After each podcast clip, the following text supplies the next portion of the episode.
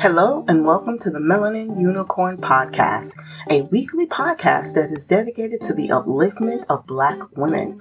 I'm your host, Carrie, and thank you for tuning in for episode number three. But before we start, I would like to take this time to thank director Nia DaCosta for bringing us a brilliant movie called The Marvels. It was refreshing to see an all woman cast doing the damn thing. Nia DaCosta, we see you, we honor you, and we salute you, Queen, and keep doing your thing. And now, let's start the show.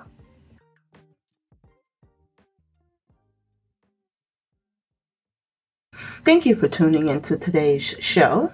Before we start, please remember to rate, review, and follow from whichever streaming platform you're listening to this show from.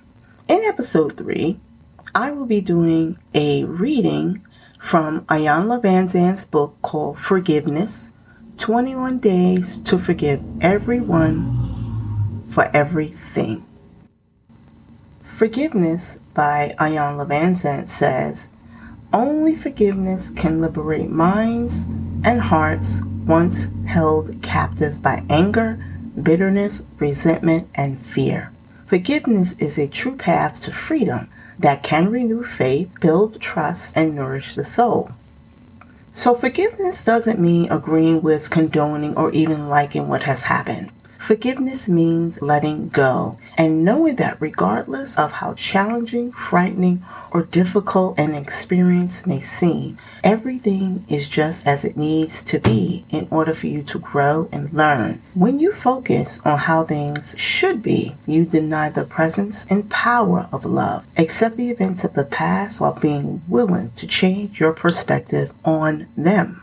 So, we're going to start reading a few pages, and it is coming from part one, the practice, and it is called Why Forgive.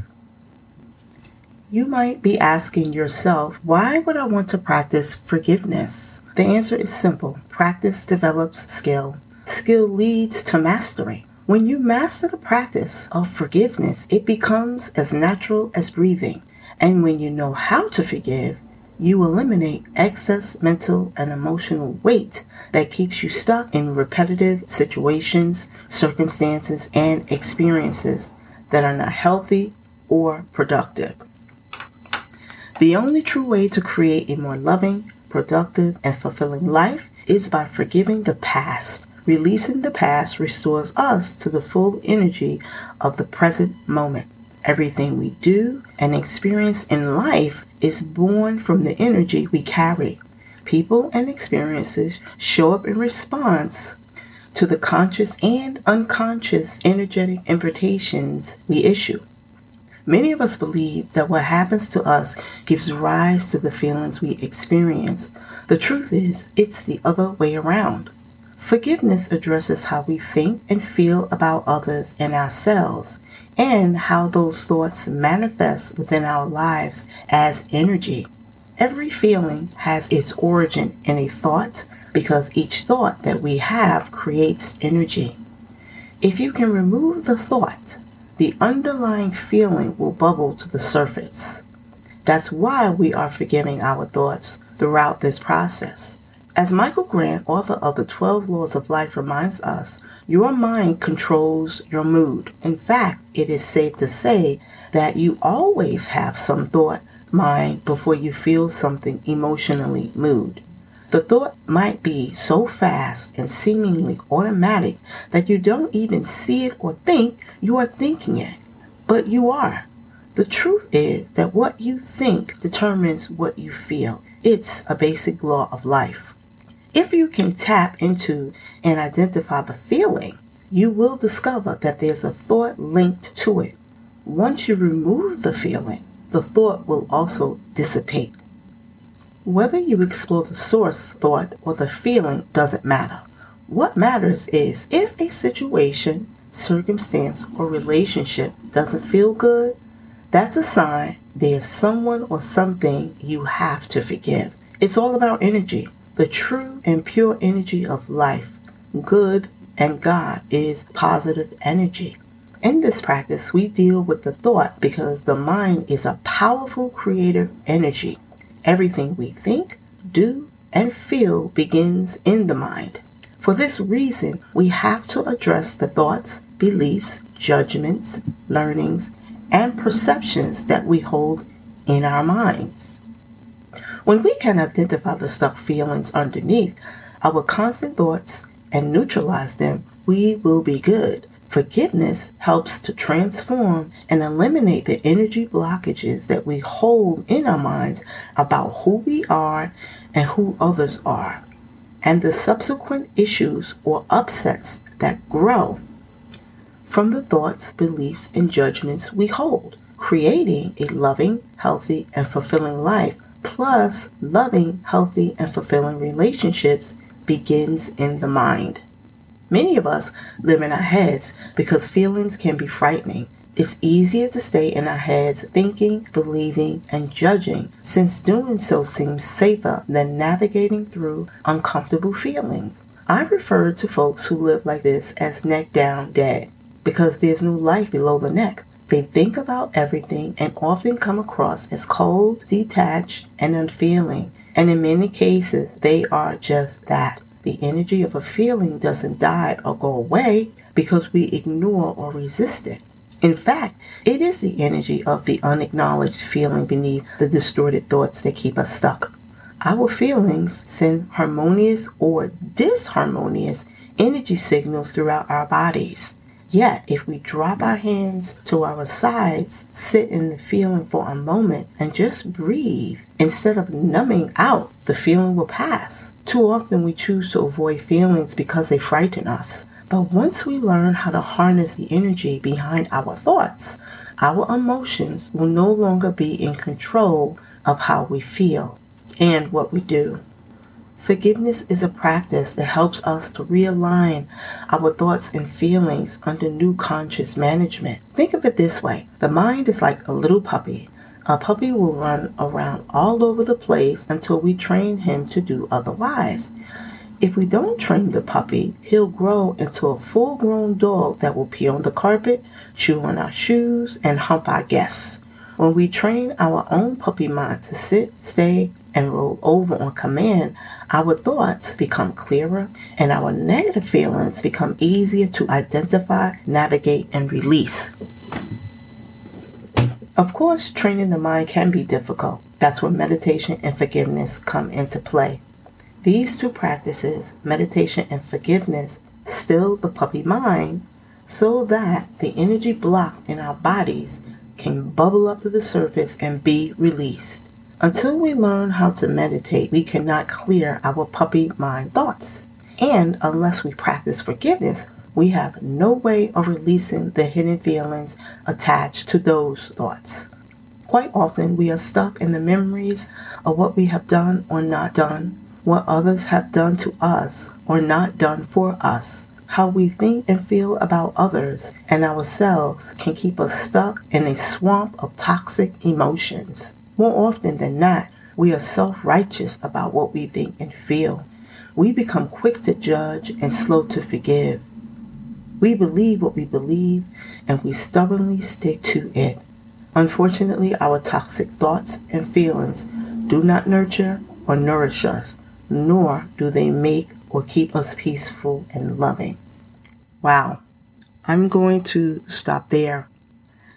This is really an interesting passage that I just read for you because I remember living in a state of unforgiveness for a very long time. And in my unforgiveness, I thought I was right. And the truth of the matter is, I was not right. What it was doing was killing me, it was depleting my life force. You know, I thought I had joy, but I really didn't. And so I was just going through life thinking I was okay, thinking, oh, it's, I don't have to forgive that person or persons. Look what they did to me. Look what they said to me. And in my reaction to that, I became just like them. And so it took me quite a while to realize that forgiving someone isn't for them, it's for me. Forgiving someone frees me, lets me go on to live an amazing life. And that's what I always wanted. And I know that that's what you want too for your own life.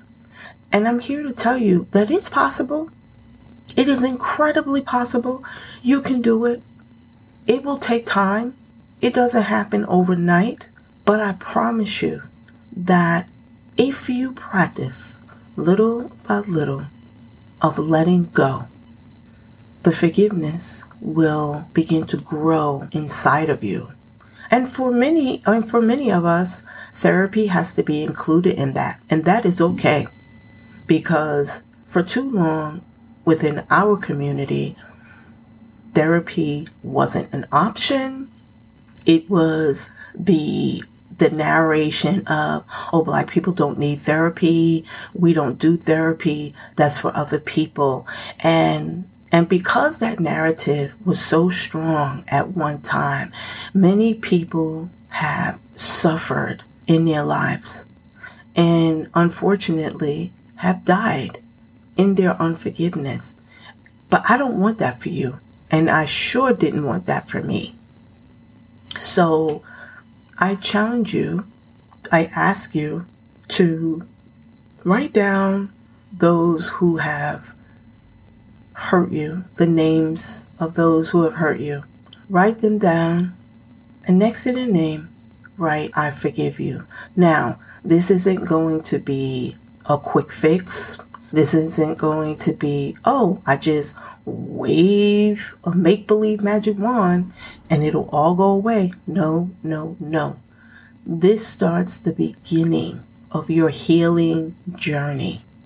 So, getting out a piece of paper, or if you are a journaler like I am, you can begin to write down the names of all those who have hurt you.